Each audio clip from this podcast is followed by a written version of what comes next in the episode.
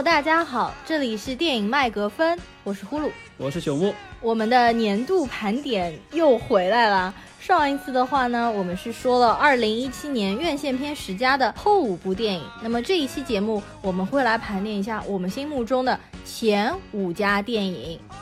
OK，那么接下来我就说一下，在我的片单的第五位是哪一部呢？是一部叫《降临》（Arrival） 的片子。这部片子呢是在一月二十号上映，呃，丹尼斯·维伦纽瓦导演，主演是呃 Amy Adams、Jeremy Renner，也就是那个鹰眼的扮演者。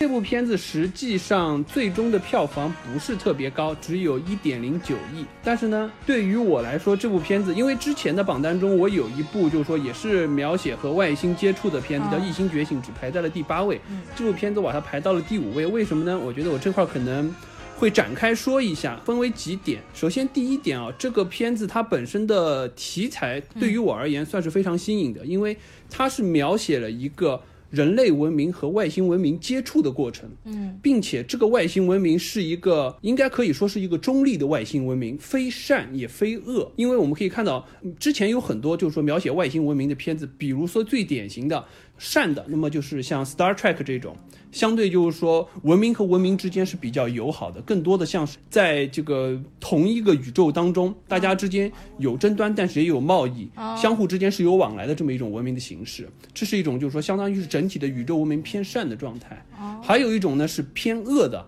假设像独立日这种，外星来了就是要打我们，或者说最典型的例子。我我个人非常喜欢的《三体》黑暗宇宙，基本上就是一个在零和博弈下，文明和文明之间处于极度恶意的状态的这么一种表现方式。而这部片子它描写的文明，实际上有一点像是处于一个相对中立的状态，它和人类文明的接触实际上是处于一个基于互惠原则而产生的这么一个互动。所以我觉得这是一个比较特殊的点。更关键的是在于，它把这个接触的过程非常常完整的进行了一个阐述。按照就美国，实际上它就是当年不是有很多 UFO 的这些讨论嘛？嗯，他对于 UFO 的接触，实际上美国是当时是有一个分级，它从第一类到第五类。实际上这部片子就有一点像是从第一类和第三类接触开始，也就是说从近距离的目击开始，到直接接触并且看清了。这个外星人，这个 alien 的状态，这是第一类到第三类的接触开始，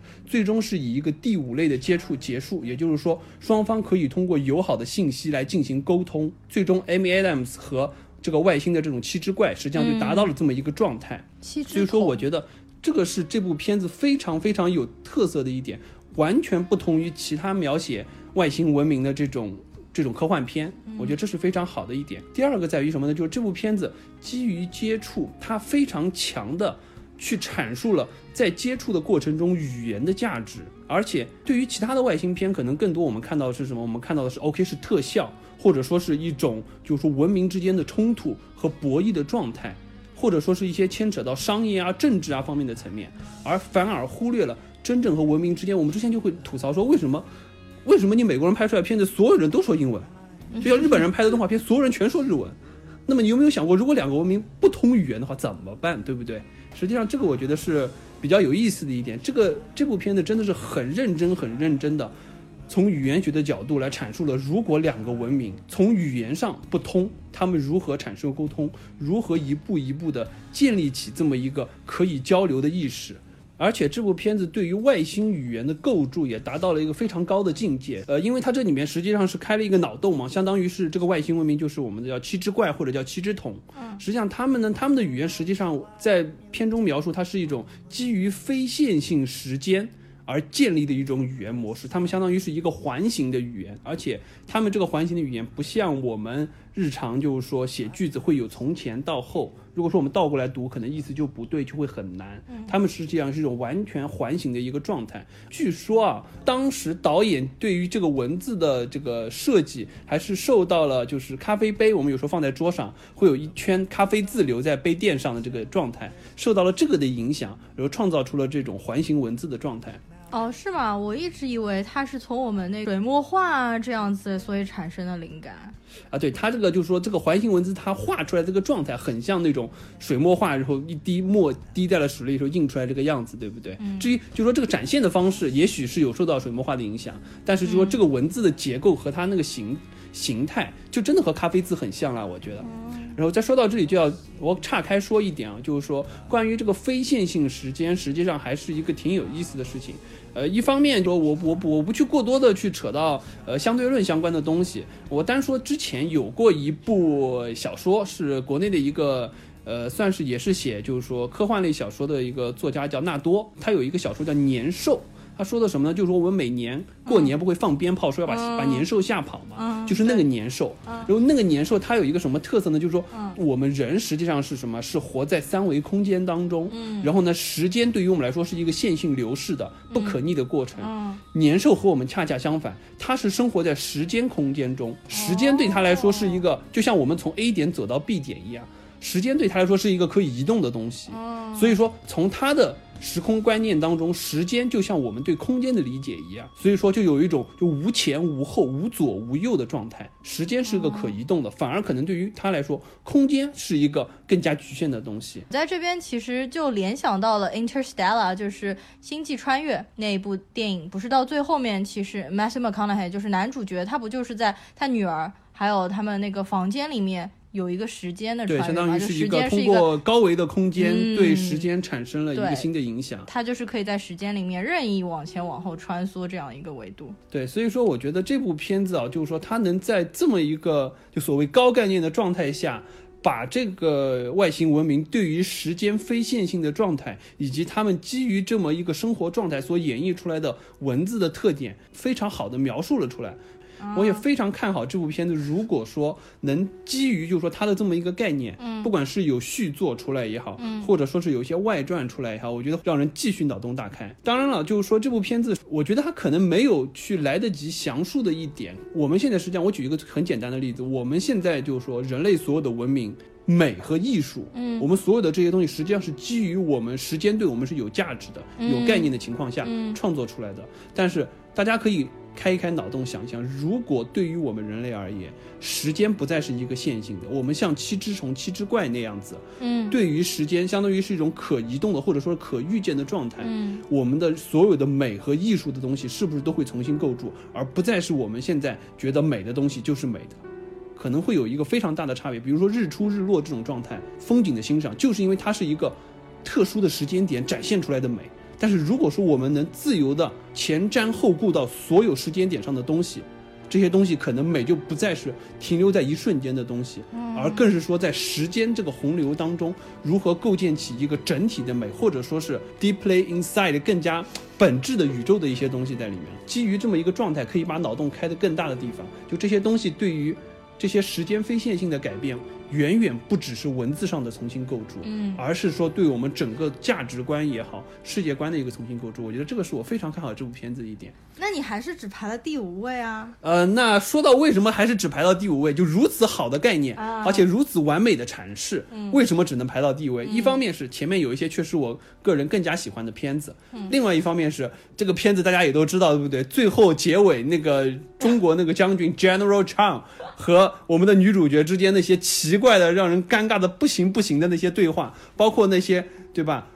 牵强的中文的说辞，以及什么你你你用这个这个电话告诉了我亡妻对于我的遗言，这个东西就扯是扯的不行不行的。所以说最后那个二十分钟确实是 败笔败的有点大有点多，所以我觉得这个也是让我直接减分减到了只能排第五位的原因。你不愧是学理科的，而且是三体脑残粉啊，就对于这个研究的确比较深一点啊。呃，《Arrival》这部片子实际上并没有在我的十佳榜单上面啊。除了你之外，我周围还有其他的朋友啊，他们都《Arrival》基本上都是他们可能排第一名、第二名，至少也是前五位。我为什么没有排上我的十佳榜单？第一个原因是我当时在第一次在院线看的时候睡着了，睡着了。对的，就是在当中，Amy Adams 教七只桶他们就是进行语言学习啊，语言培训的这一块，我睡着了。就是它镜头可能是比较缓慢一些，而且颜色也比较暗一点，我当时睡着了。所以我后来其实，在排这个榜单的时候，我并没有进行二刷。那我觉得可能啊，没有二刷情况下去排不太负责。所以我昨天其实又下了资源，重新又看了一遍啊。重新看了一遍之后，其实观感蛮好的。但是因为我榜单已经排完了，所以我就不再把它加进去了。第二呢，因为我榜单里面已经有了《维伦牛娃》另外一部电影啊，所以说呢就没有把这个排进来啊，要保持榜单的多样性，对吧？不能把《维伦牛娃》两部片子都排进来啊。好，那么正好我就介绍一下这个导演吧，他叫丹尼斯·维伦牛娃。啊，他是一九六七年出生的，加拿大魁北克出生的法语区的导演，所以他以前实际上是一个小成本导演啊。但是因为比如说导了《降临》，然后还有一部就是《银翼杀手二零四九》，对吧？他现在其实已经跻身成为好莱坞最炙手可热的导演的行列当中了。所以他现在的资源啊、调度啊都非常非常的丰富啊。在此之前的话，我有看过他的片子，比如说《宿敌》《焦土之城》《囚徒》。《囚徒》其实是我最喜欢的一部片子啊，当时看完之后做了一晚上的噩梦啊，而且整部片子让人非常心惊胆战，看十分钟就需要休息一下。据说他马上要指导《沙丘》，而且好像这个消息已经确定了。啊，这部片子我还挺期待的。沙丘我最近正好在看啊，我不知道就是说听众朋友们知不知道沙丘啊？这还是比较早的一部科幻作品，是弗兰克·赫伯特写的。这部作品实际上在科幻界的地位就有一点像。指环王在奇幻界的地位一样，真的是开拓者，真的是开拓者，非常非常的棒。我现在虽然没有看完，但是已经感觉他的那种鸿篇巨制的感觉特别特别的好，而且他有一种就是说教会了那些科幻作家如何去塑造一整个世界的这个价值观的概念，可能在他之前的科幻作家没有过多去设计的地方。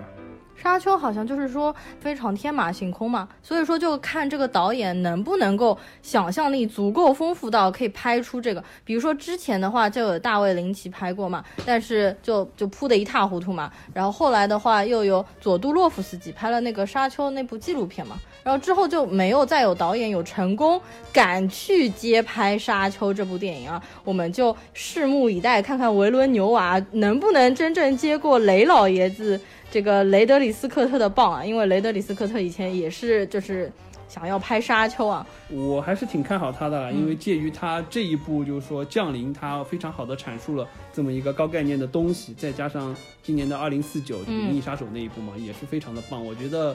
还有戏。然后我对于整部片子还有一个比较好感的地方啊，就是说，因为我自己也是学语言出身的，而且我现在从事的也是语言培训行业，所以就有点感慨，就说其实作为一个语言培训啊，或者是语言老师或者文科生，对吧？他就可以来拯救世界啊。我其实一刷的时候，因为它节奏太慢，我睡着了，但是我二刷的时候，真的有感觉文伦牛瓦的镜头就拍得很美。而且你知道吗？其实《降临》这部有原著小说，然后是一个短篇的小说，叫《你一生的故事》。华裔科幻作家特德·江，听说过吗？对我们当时好像是有，就是说看到。介绍说，实际上它是有一个原著小说改编的。嗯，当然，好像原著小说它更多的是，因为它实际上说的是女主角和她女儿就是英年早逝的这么一个状态，然后就是如何当她已经知道了这个结局注定会发生，我依然愿意每一天精彩的陪伴你走完这一切的这么一个，相当于是这么一个心路历程。嗯，反而是就是说，可能对于。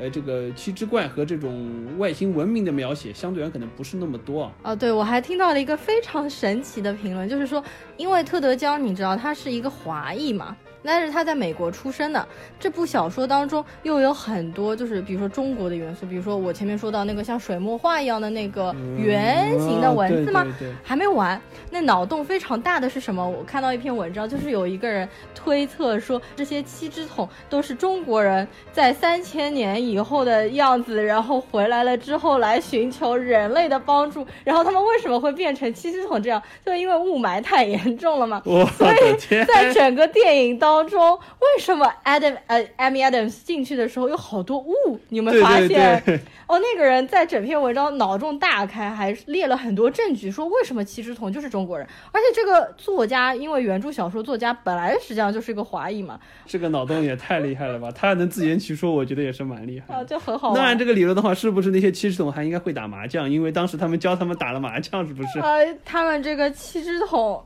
有几个手啊？好像和章鱼差不多。他们打麻将的话，就会比较混乱吧？是吧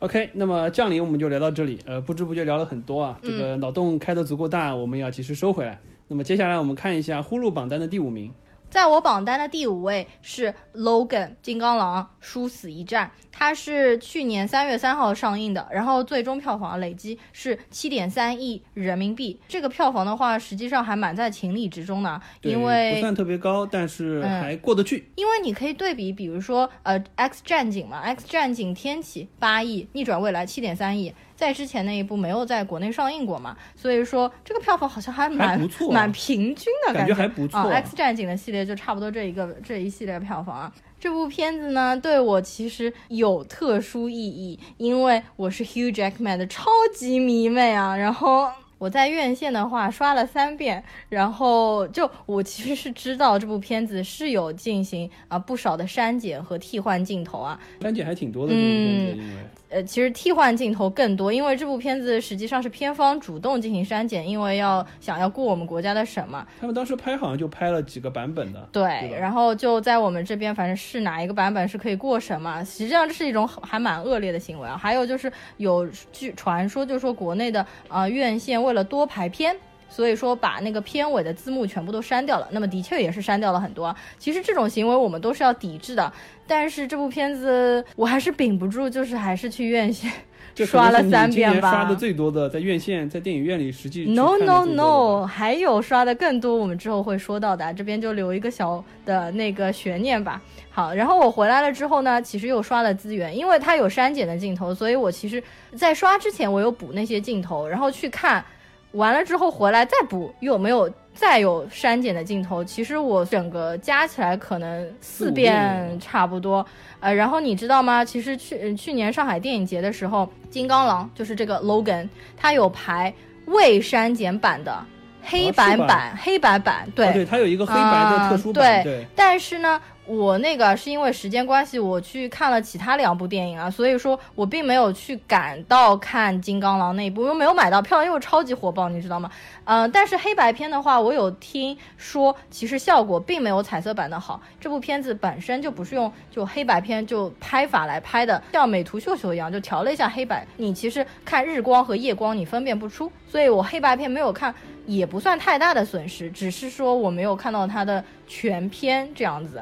OK，我先说一下，这个这部片子实际上在我的榜单里也有，而且是第三位。哦呃，为什么我给它排这么高？我觉得可能基于几点吧。一方面，本身首先我说一下这部片子，它虽然叫《金刚狼三》，但是它的英文名是 Logan，而不是 Wolverine，、嗯，所以说实际上它讲的是 Logan 这个人英雄迟暮的这么一个状态，而不是说他作为一个金刚狼，作为这么一个超级英雄。更多的故事，我觉得这个实际上是对于三部曲这么样的一个结尾非常合适的。嗯，再加上呢，本身这块我们可以看到，就是这部片子实际上最终结尾，Logan 是作为一个普通人死去的，而不是说作为一个超级英雄死去的。就是说，因为可以很简单的可以我们对比一下，呃，在那个《X 战警：逆转未来》里的时候，实际上最终比如说 Professor X 和那个 Magneto 嗯也是战死在沙场上的那种感觉，但是他们的感觉不一样，就是他们还是作为一个超级英雄的领袖而死去。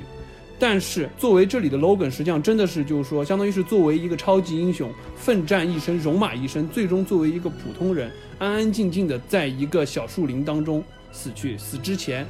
那个他的小孩还叫了他一声 Dad。我觉得这个是非常就回归到了一个当一切荣光褪去，超级英雄他还是人的状态。嗯而且我觉得这部片子实际上为什么我给他排这么高，还有一个可能也是我对于 Hugh Jackman 的一个一个敬意吧。因为对于 Wolverine 来说，这是一个不需要英雄的时代，超级英雄包括他们所携带的 X 因子都逐渐逐渐的被这个世界所排斥、所抹去。嗯但是对于我们来说，我们可能还是会致敬，我们会记住这个超级英雄。回过头来说，我们也会去记住饰演他的 Hugh Jackman，因为你想想，他从两千年开始嗯，去演金刚狼，到现在真的是十多接近二十年，而且非常非常辛苦。为了演这个角色，他要大量的健身，他要维持自己的状态，我觉得真的很不容易，也该是狼叔卸下这个金刚狼的这么一个负担，好好的去享受一下他的想要去做的一些事情的一个状态。所以我觉得这部片子就是说，不管是对于影片当中的角色也好，对于演员来好，我个人还是觉得就非常走心、非常走心的这么一个结局吧。十七年如一日啊，就扮演金刚狼这个角色，的确是这样，因为他对自己非常的狠。我其实有看过他很多的脱口秀节目或者一些记录或者是采访嘛，他都有说到，比如说他们要拍那一天要拍，比如说 shirt off day，就是路上身的，他前一天会有三十六个小时进行一个脱水的状态，就是完全滴水不进，就让自己的肌肉线条显得更好。就但是这是一个非常极端的方法，它其实也是就警告大家千万不要去试。所以说你就可以知道他对自己有多狠，真的是很辛苦啊。我我说一下，我对这个电影除了就这么喜欢他这个角色，还有因为这部片子实际上它是一部二级电影，漫改电影要拍二级是非常非常难的。为什么金刚狼他这一次可以拍成二级，其实得益于死侍的成功。死侍是第一部拍成二级的漫改片嘛，所以说 Hugh Jackman 以及这个导演 James Mangold 曼高德他们才。敢于尝试把这部片子拍成二级啊！我就据 Hugh Jackman 说，他其实是凌晨就一直睡不着觉，一直在想我怎么样可以在最后一部里面展现出金刚狼这个角色，而且要令人难忘。就一拍脑袋想到了，就说这整个流程，然后好像当天凌晨四点钟就打电话给曼高德，然后他们两个人就对这个片子进行了一番讨论，然后得出了这样的一个剧情。我其实看很多人评论都说这部片子看了哭晕在电影院了，就是一把鼻涕一把眼泪，哭湿很多餐巾纸。我作为一个 X 战警的粉丝，还有狼叔脑残粉，实际上整部电影我看到底我都没有哭出来，因为我觉得这也是这部片子的优点。它拍的并不煽情，我觉得其实到最后那一块儿，它不像说其他的韩国电影啊或者怎么样，就有一些好莱坞商业超大片，他们就很会做煽情，但我并没有看到他刻意煽情的部分啊，我觉得他拍的还是比较克制的，所以这个也是我非常喜欢的一点。另外一点呢，就是我非常看好它里面的那个小演员。X twenty three 就小狼女，从她在电影里面基本上出场的第一幕，我就内心在暗暗叫好啊！这个小姑娘真的非常厉害，而且她真的演出了金刚狼小时候那种感觉，就像一个就受伤的小野兽啊，眼神当中表现出的那种狠辣，还有爱憎分明啊，身手矫捷。而且他那一段镜头就拍得非常行云流水。这个小演员叫 Devin King，他是二零零五年出生的，现在也不过十三岁，对吧？啊，然后他母亲是西班牙人，他父亲是英国人。其实这个小演员之前只拍过一部西班牙的电视剧，叫做《逃亡者》，一四年的时候拍的。Logan 真的是他啊进入好莱坞的第一部电影。对呀，这个小女孩真的是，不管是这个神情举止也好，这个动作表现也好，特别特别有有小金刚狼的那个范儿，而且好像长得还有一点像快银，你有没有觉得？啊，我在看电影第一部的时候就觉得特别像快银，就是他的眼睛。其实这个整部片子里面还有一个非常重要，而且也让人特别伤感的角色，就是 Professor X X 教授嘛，饰演者啊 Patrick Stewart。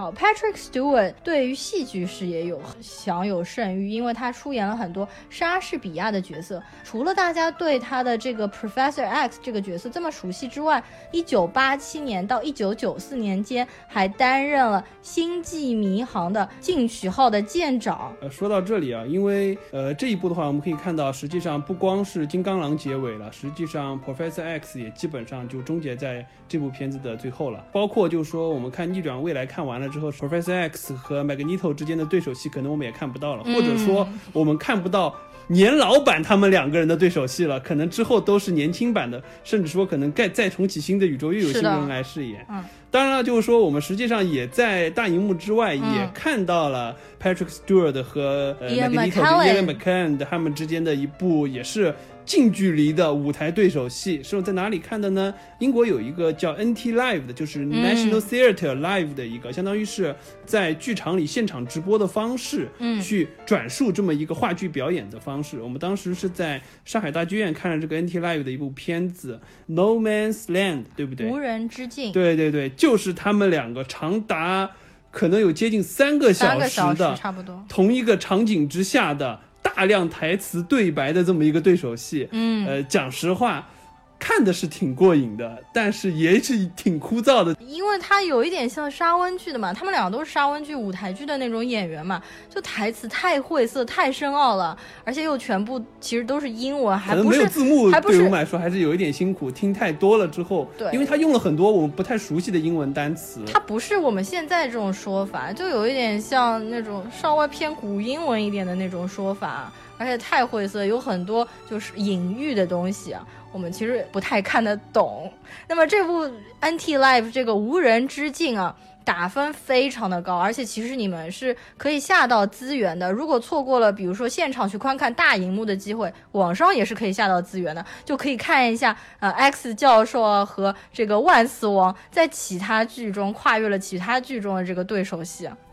最后我来介绍一下这个导演啊，这个导演叫 James Mangold，曼高德。最出名的一部呢，其实是二零零三年的。Identity 致命 ID 对人格分裂的入门片，一般性大家有一点观影量的嗯同学，其实都会在最初的时候接触到这部片子，对吧？还有一部片子啊，二零零一年时候拍的，叫《穿越时空爱上你》，叫 Kate and Leopold。其实这部片子就是为什么说呃 Hugh Jackman 会和曼高德再次合作，因为在曼高德零一年拍这部片子的时候，呃，主角其实就是 Hugh Jackman，就是金刚狼。Hugh Jackman 后来采访中有说，他和曼高德一直合作非常愉快，应该就是从这部片子开始的。所以呢，他们后来又一起合作了拍 Logan 的这部电影啊。而且很神奇的是，在那部电影当中呢，实际上还有金刚狼他哥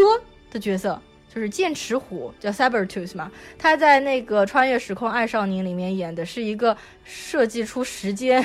穿梭的科学家，你记得吗？也许他俩就是因为金刚狼和他哥都是活了很久的人嘛，哦，有道理。谁知道他俩是不是真实就在那个时空里呢？那个我真的看的时候有一种同人的感觉，非常有意思。大家没有看过可以去看一下，因为那部电影当中剑齿虎和金刚狼在里面还有一场追击戏啊。另外呢，零五年的时候，这个导演还拍了一部片子叫《与歌同行》，它是 Johnny Cash 的传记电影。那我为什么会说到 Johnny Cash？因为 Johnny Cash 演唱了一首歌叫做《Hurt》，那么这首《Hurt》其实就是《Logan》金刚狼三的预告片的背景音乐。而《Hurt》这首歌啊，一年前在我的手机里面，大概每天要循环个几十遍吧，听着听着就感觉。被陷进去了，就算没有听过、看过《Logan》这部片子啊，单单听这首歌也是感触非常深，而且这整首歌真的符合 Logan 的这个人物的设定啊。Hugh Jackman 他一共可能有演了四十多部电影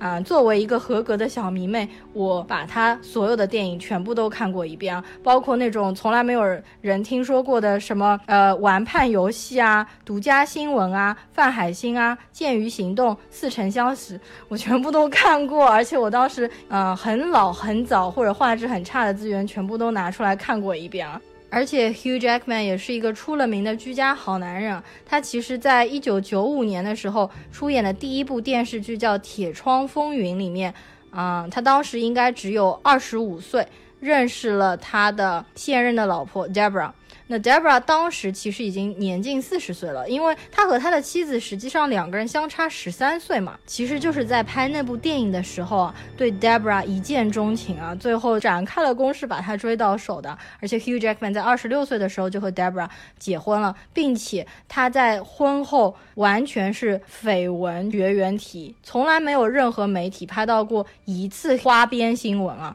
而且他非常爱他的老婆，因为他和他的老婆结婚之后。啊，因为他妻子年纪比较大了嘛，所以说后面怀孕了之后有流产过好几次。Hugh Jackman 因为很心疼他，他们领养了两个孩子，然后这两个小孩的话，现在也应该是将近二十岁了。而且不知道大家知不知道，其实 Hugh Jackman 好像让人想起来脑中第一印象就是金刚狼，对吧？肌肉很发达，但实际上他的本质是。百老汇跳舞演员，他主持了非常非常多次的托尼奖。我觉得可以推荐大家去看一看 Hugh Jackman 主持的几次托尼奖的现场，太牛了完全会颠覆你对狼叔金刚狼的概念啊！那个托尼奖他主持的那几次，我也反反复复看过好多遍，而且他跳舞真的非常的棒。他当年实际上在拍就是说 X 的第一部的时候，之前他就是在澳大利亚，好像也是因为一部类似歌舞剧的，然后被导演他们。相中来来试个镜，结果后来就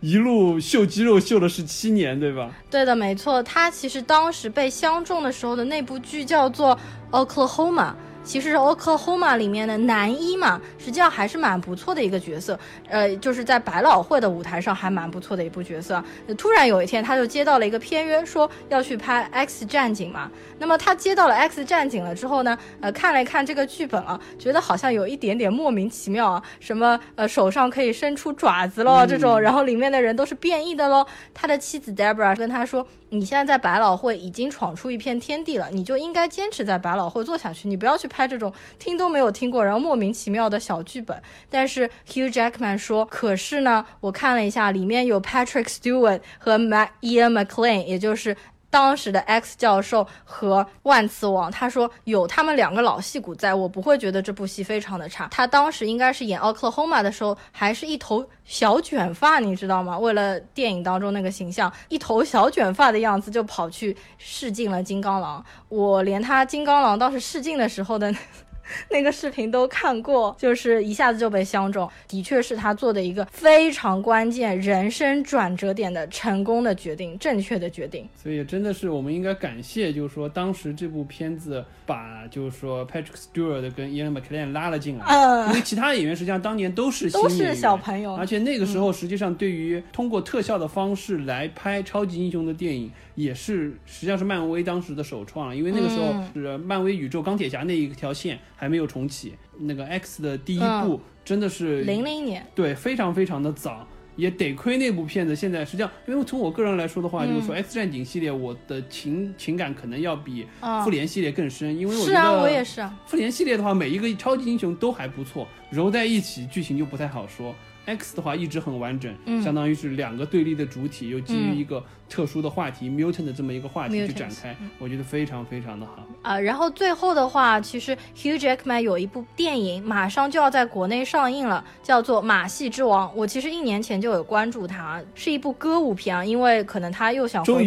归百老汇对。然后这部片子在国内的话是二月一号上映，希望大家对对对也去看，我一定会可能去。嗯，二刷三刷也说不定的。OK，刚才我们聊完了《Logan》金刚狼三啊，这个是呼噜榜单的第五位，我的榜单的第三位。嗯，那么接下来我们看一下呼噜榜单的第四位是哪一部？啊，诺兰的《Dunkirk》，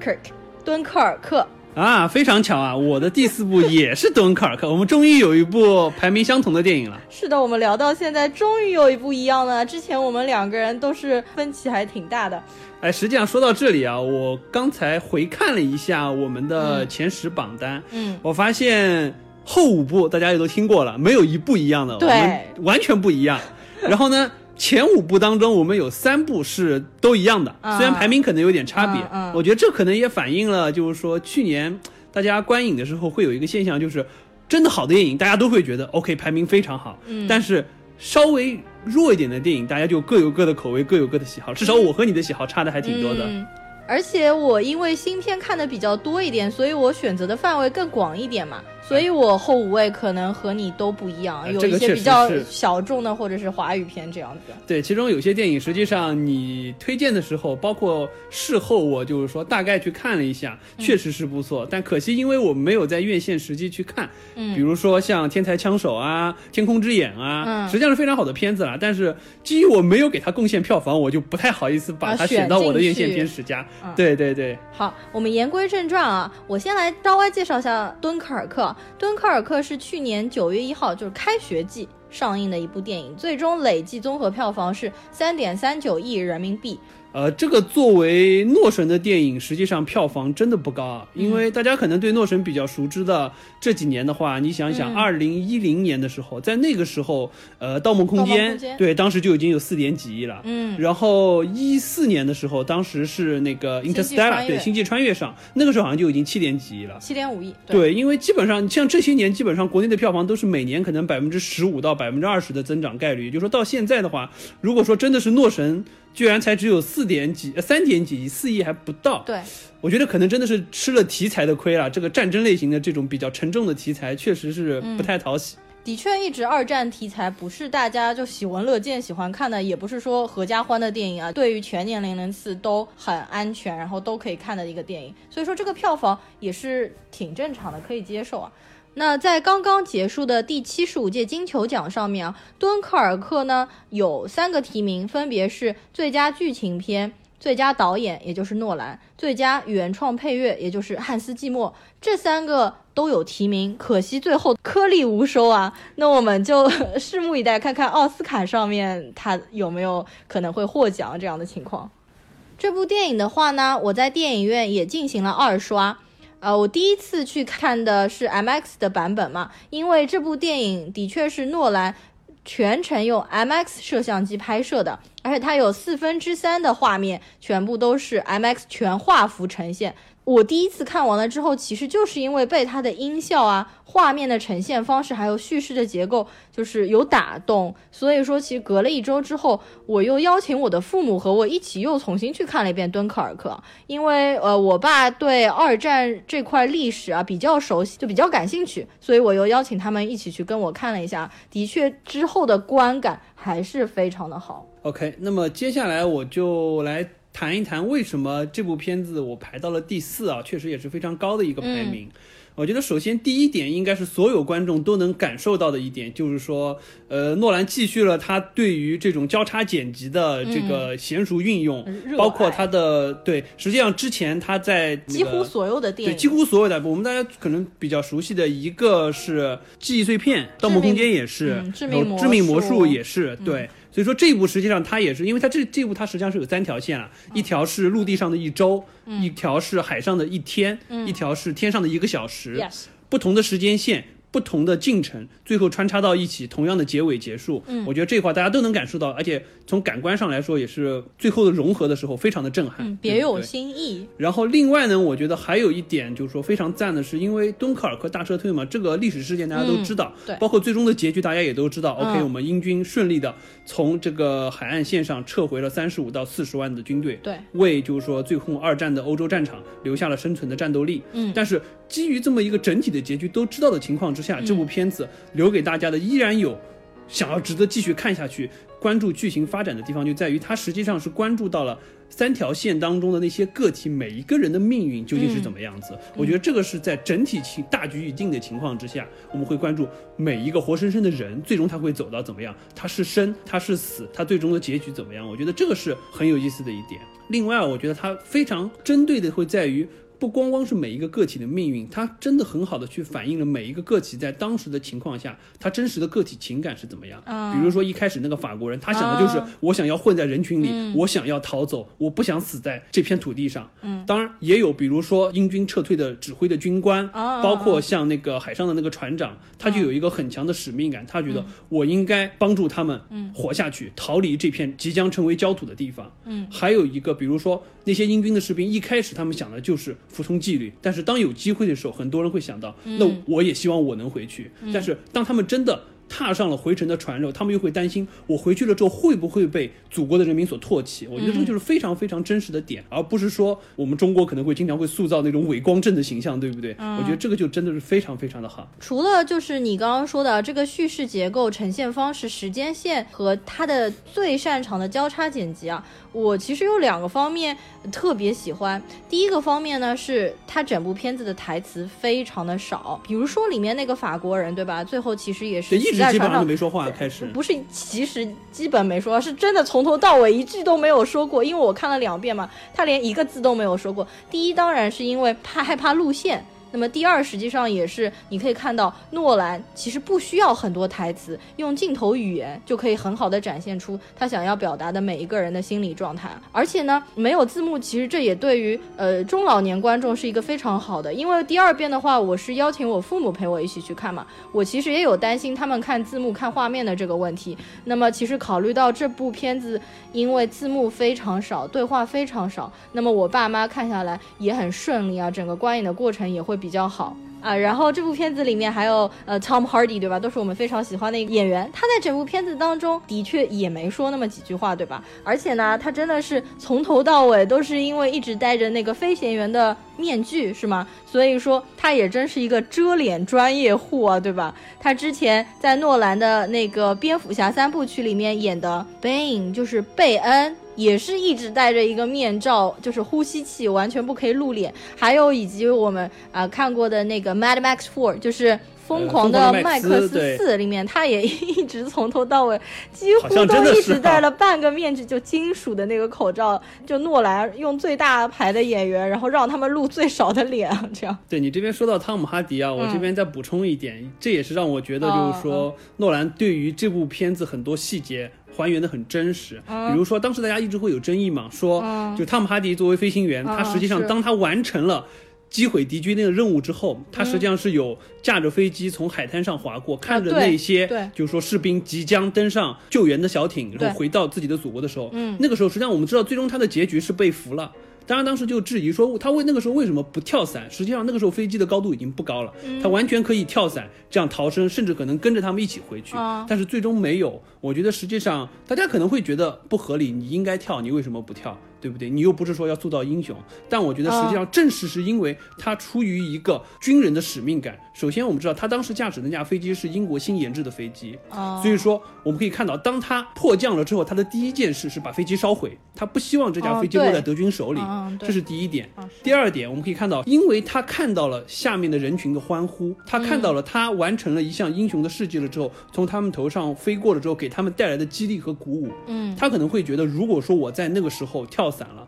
会不会带来一些消极的影响？我觉得这可能也是他出于考虑的一点。当然，还有一点实际上是什么呢？就是说，这个就扯一些史实的东西。嗯，呃，实际上在英军在就是欧洲战场上，当时有很多英军、法军，尤其是英军的，就是军人被德国俘虏。啊，德国对于英国的俘虏，第一待遇是非常优厚的，是非常优厚，因为。德国，德国本身，纳粹德国实际上当时有一个很明显的现象啊，我可以稍微扯远一点，就是纳粹德国他在欧洲战场打仗的时候，他的本土的军官和他生，就是这个市民的生活还是非常的好。这个完全不像什么，完全不像，比如说俄国人，俄国人在那边，当他们的欧洲战场和德国交战了之后，俄国人真的是不得不佩服战斗民族，勒紧裤腰带，甚至说是什么，甚至说是他们的军人可能每天口粮都非常非常的限制，嗯，相当于是举全国之力，拼了老命的要和你纳粹德国打，嗯，但是反观德国，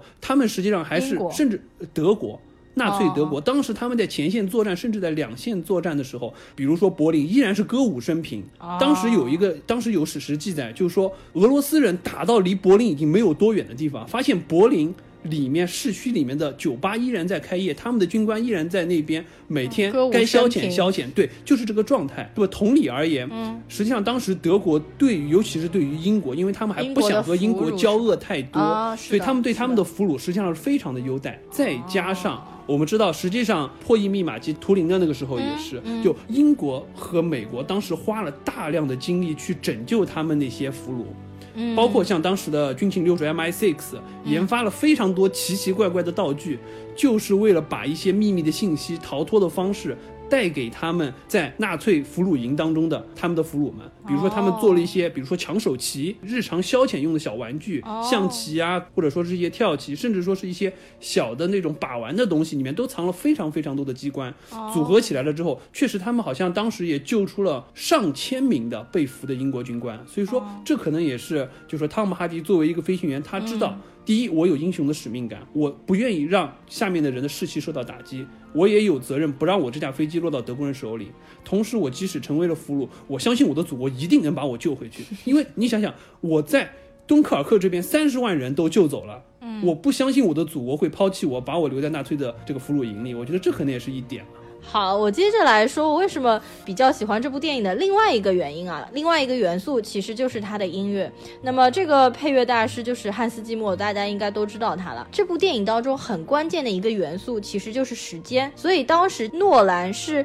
有交给汉斯季默一段手表连续敲击的录音，让汉斯季默在这个录音的基础上面再进行创作和配乐啊，你就会感觉整部片子从头到尾铺满音乐，音乐有满溢出来。的这种感觉啊，有人讨厌，也有人喜欢。我就是属于那一块比较喜欢的这个类型啊。有足够强的视听震撼，而且它的音乐就是该停的地方就会毫不犹豫的停掉。比如说他们最后呃撤退成功之后，在火车上面那个男主角就 Tommy 他睡着的那一段，实际上就是没有音乐的，就有一段留白。我觉得类似有音乐辅助这个电影的情节发展的呃电影，还有比如说。达伦的《梦之安魂曲》啊，呃，最近看的娄烨的《颐和园》，他们都是属于音乐对于这个电影是很大的一个加分项啊。我觉得《敦刻尔克》也是这样的一个案例。OK，不知不觉这部片子我们已经聊了这么多，实际上还有很多很多东西我们想聊。嗯，确实，诺神拍的片子真的是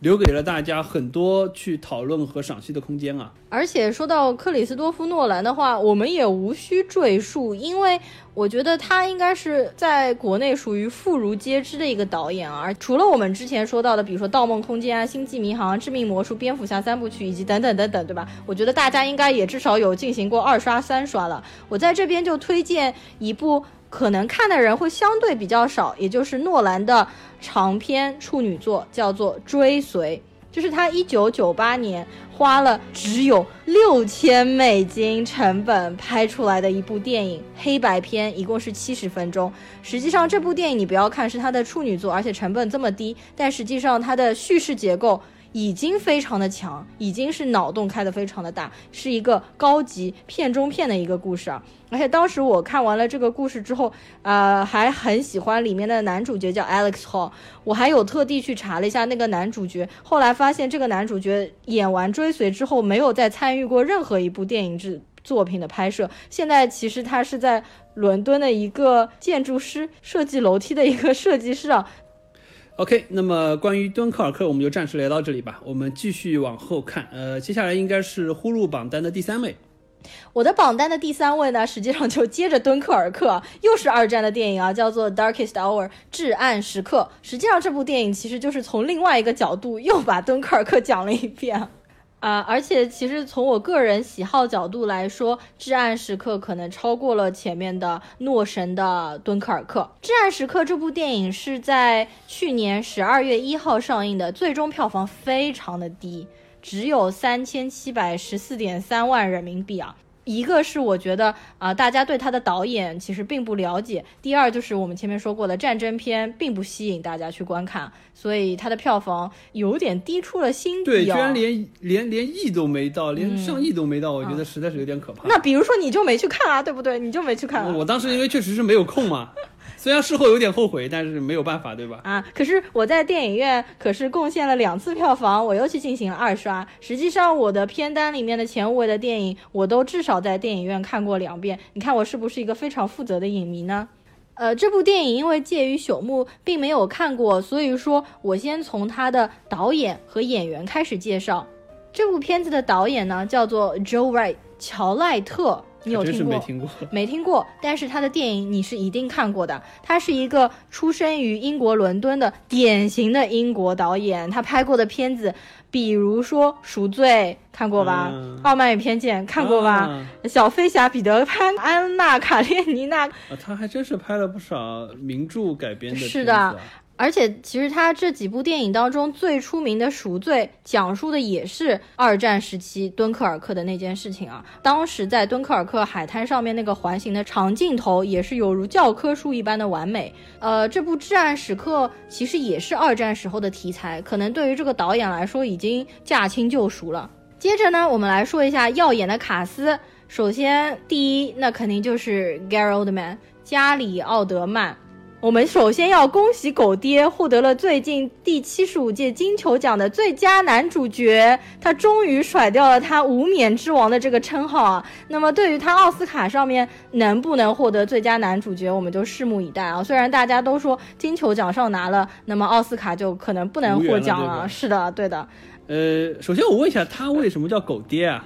好，那为什么叫狗爹？有两个原因。第一，对吧？Gary Oldman 连在一起是 G O Go。然后第二个原因就是他在《哈利波特》当中演的是谁啊？啊，Sirius Black，小天狼星嗯布莱克。小天狼星布莱克是什么？好吧，黑狗啊，是不是？他又他又是谁？他又是哈利波特的教父啊，所以啊狗爹你知道吗？哦，原来是这么串起来对，主要其实是哈迷教出来的，对吧？嗯啊，那么大家对于他可能最熟悉的，呃，小天狼肯定是小天狼星啊布莱克，对吧？呃，但实际上 Gary Oldman 当时。有说他接这个角色的时候，是因为呃他的戏不是太多，他为了钱去接了这个角色，所以大家就知道《哈利波特》剧组给演员是多么丰厚的报酬。呃，除了在《哈利波特》当中的这个角色，呃，我其实最早了解呃了解 Gary Oldman 是这个 Friends 里面可能，不是不是，是这个杀手不太冷嗯啊、他当中演你还记得吗？他演一我个，没印象了，杀手不太冷，你基本上居然没有印象？因为感觉杀手不太冷，大家的视线都集中在在大叔和萝莉是吧和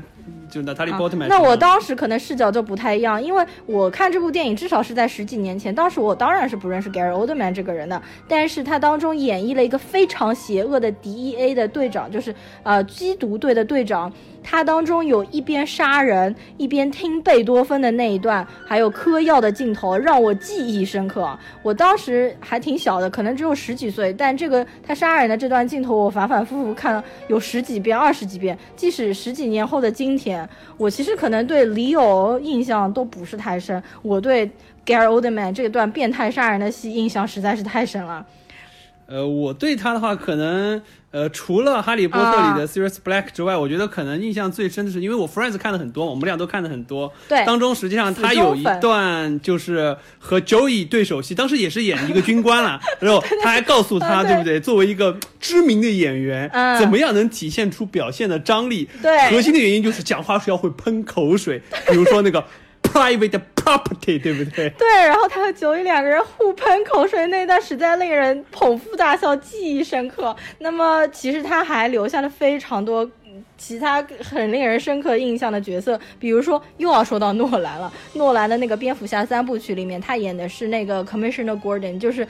戈登探员，后来变成戈登局长。对对对对对。然后还有比如说第五元素当中那个阴阳头的外星人，以及惊情四百年当中的吸血鬼。他的形象非常多变，而且可能是让你每一部电影当中都带来完全不一样的感觉，这才是一个好的演员所应该带有的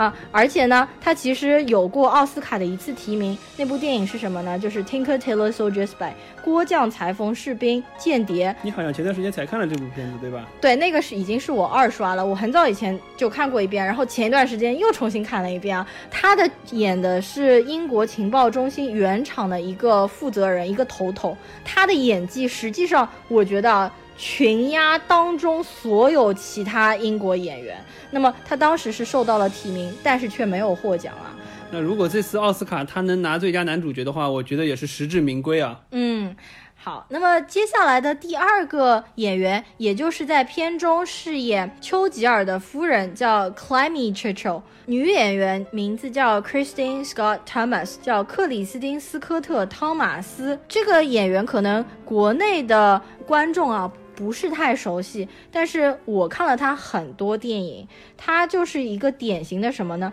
精致而又高冷的英国女人的形象。基本上我看到她所有的电影都是这样的形象，比如说《四个婚礼与一个葬礼》，然后啊那里面也有他，有，她是那个 Hugh Grant、暗恋 Hugh Grant 的那个，她其实是女二号的角色。他的名字我是没印象，但他可能就是就很多片子都能看得到，但是就是觉得就非常特型化的一个演员，对对在这种角色上驾驭非常非常好的那种。英国病人，这也是很出名的。嗯还有对，嗯，波兰斯基的苦月亮，还有我非常喜欢的一部封闭空间的撕逼群戏啊，就是那种在英国庄园当中的撕逼群戏，叫《高斯夫庄园》，还有欧荣的《登堂入室》，是一部法国片子。他其实一直塑造是一个典型英国人的形象，所以我觉得他在这部片子里面演丘吉尔的夫人是最合适不过的了。第三个我想说的演员呢，就是叫 Lily James，莉莉詹姆斯，她应该是现在新生代的小花。她在片中饰演的是丘吉尔的秘书兼打字员。那么大家可能对他比较嗯熟悉的应该是《灰姑娘》，包括最近的《极道车神》，对吧？对，Baby Driver 那一部。对的，灰姑娘当中，灰姑娘本尊对吧？Baby Driver 里面跟着男主角奔天涯的，是那个那个，讲实话，我觉得灰姑娘她演的确实不错了，《Baby Driver》里感觉有一点尴尬。啊，其实我对她的印象啊，是从《唐顿庄园》开始的。《唐顿庄园》是我本人非常喜欢的一部英剧啊。他在当中演的是一个天性不羁、爱自由、不愿意被这种保守的英国贵族的条约压制的一个苏格兰的贵族小姐 Lady Rose。然后她一直给人的感觉还是一个比较有灵性的一个年轻的演员。呃，然后我们来回到电影啊，整部电影的实际上年代的设定是在一九四零年，也就是丘吉尔即将要上任，以及他刚刚上任之后发生的故事啊。实际那段时间就被称为是他的至暗时刻。其实第一幕，也就是丘吉尔 Gary Oldman 也饰演的这个丘吉尔出现的第一幕，就抓住了我的心。在一个黑黑的房间里面，他的打字员推进了这个房间，就看到在黑暗的房间当中。亮起了一束火光，那么这个是什么呢？丘吉尔抽雪茄点雪茄的那个火光，因为大家都知道丘吉尔是烟酒不离手的一个老头子嘛。一束火光照亮了 Gary Oldman 的脸，那那一刻 Gary Oldman 就消失了，然后丘吉尔就出现了，而且点亮了雪茄之后呢，从丘吉尔的床上面还跳下了一只橘猫啊，因为我也养橘猫，对吧？所以呢，那一刻真的深深抓住了我的心啊。其实有很多人都啊、说这部片子拍的太教科书、太学院派了，就是是一部中规中矩的冲奥片。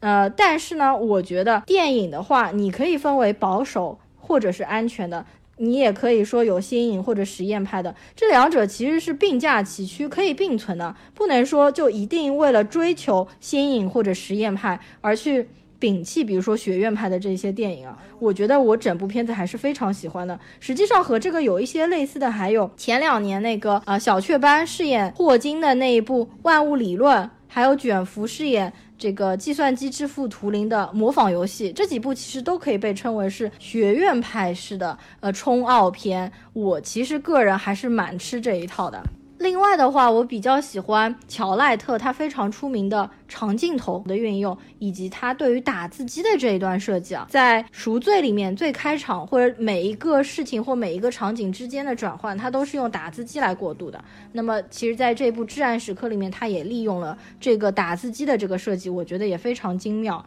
啊、当然了，其实整部片子我也是觉得它是属于前好后弱。后面变得慢慢慢慢的越来越煽情啊！我有一幕戏特别不喜欢，就是丘吉尔到最后去了伦敦的地铁，然后在伦敦的地铁里面和民众就说张伯伦的这个绥靖政策的问题啊，然后大家民众异口同声 never。我觉得这一段实际上有一些假，对对对。实际上这个啊，就是说我当时因为我我虽然电影没有看，但是这一段就是说很多人都和我说过，对，包括我也看过一篇就是说呃分析这个的帖子，我也去查了一些资料。实际上呢，就是说一方面我觉得假的不光不光光是民众说就是 never，我们好像就是应该抗争到底的那个状态。嗯，我觉得更没有还原史实的一点就是。从丘吉尔本人来说，他是不可能做这样的事情的，因为第一，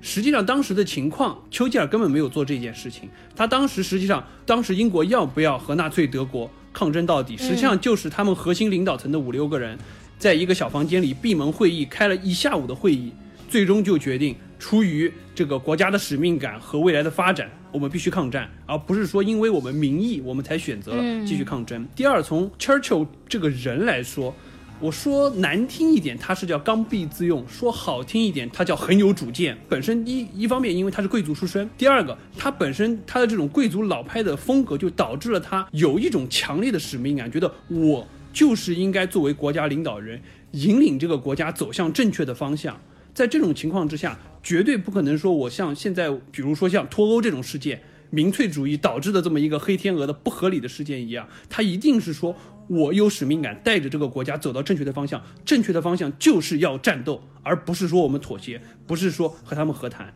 所以说，实际上从真实的历史事件也好，从他本人的这个性格和他所作所为也好，他是绝对不可能发生这一幕的。所以我觉得这个可能也是这个片子为了出现一些效果和煽情的点，对，所营造出来这么一个相当于是艺术的一个加工对样这种方式，对啊、对，虽然说这是可能一个艺术的加工，啊，电影也没有说一定要去根据事实怎么样拍，它它肯定是要进行一些啊、后期的加工，但是我觉得这段可能算不上加工的比较好吧。还有它当中和那个黑人交流那一段，实际上大家都知道丘吉尔实际上也是一个种族主义啊，他其实根本就没有和黑人交流的这一段呢，有可能是也为了政治正确各方面的原因嘛。现在因为毕竟还是、对不对对？尤其是他如果嗯想要去冲击一下奥斯卡之类的，啊对吧？嗯，反正这一块儿我不喜欢，但除此之外，很多地方我都是非常非常喜欢的。而且也因为这部电影呢，我后来又去看了很多和丘吉尔相关的一些传记电影以及是英剧啊。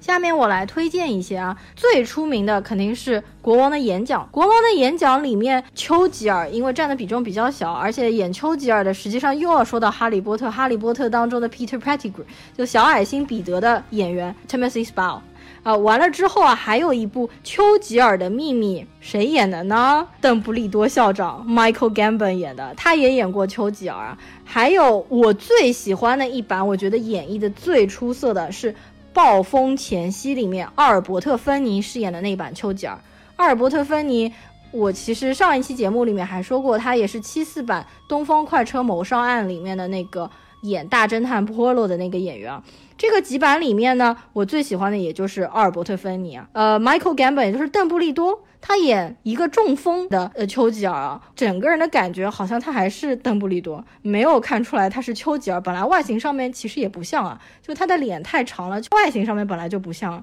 还有啊、我最近非常喜欢的一部英剧叫做《王冠》第一季，它其实讲的就是。啊，一九五一年的时候，丘吉尔第二次上任的辅佐英国女王的一个故事啊。还有，其实有一部我今天刚刚看，叫《The Halcyon》，叫做《翡翠鸟》的一部英剧，讲的呢也是一九四零年二战时期丘吉尔第一次上任时候的一个故事啊。呃，这边其实有一些多，我也不具体展开讲，我之后会专门做一期。有关于丘吉尔以及二二战这个时候的英剧和电影的一个推荐和对比。呃，说到这里，我插一个轶事啊，因为我知道丘吉尔也是个猫奴了，而且他养的好像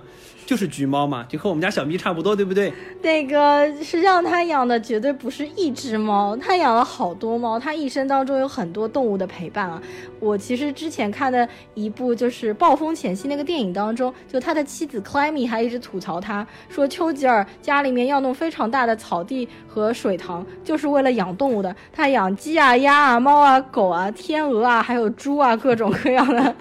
对，但是他当中其实还比较偏爱猫。特别是有一只橘猫叫乔克的橘猫，他特别喜欢它。这只橘猫应该就是《至暗时刻》片头出现的，在他床上面一直陪伴他的那只六指橘猫。因为这只橘猫它有六个手指头，就一般一般的猫不是没有大拇指的这只猫就可能基因有一些问题，它有六只手指，然后它是一只呃橘色的猫咪，叫做乔克。在丘吉尔的遗嘱当中，他还留了一段，就是说，即使在我死去去之后，我的这个 Chatwell，也就是他的庄园叫 Chatwell，Chatwell 庄园里面要一直养一只叫乔克的六指橘猫。所以说，现在照样这个在他的庄园里面一直都留有着这个呃乔克的后代，现在已经是第四任乔克了，就是在二零一四年的时候刚刚上任啊。他平时的任务就是陪游客玩玩啊，然后带领游客们参观参观丘吉尔的庄园这样子。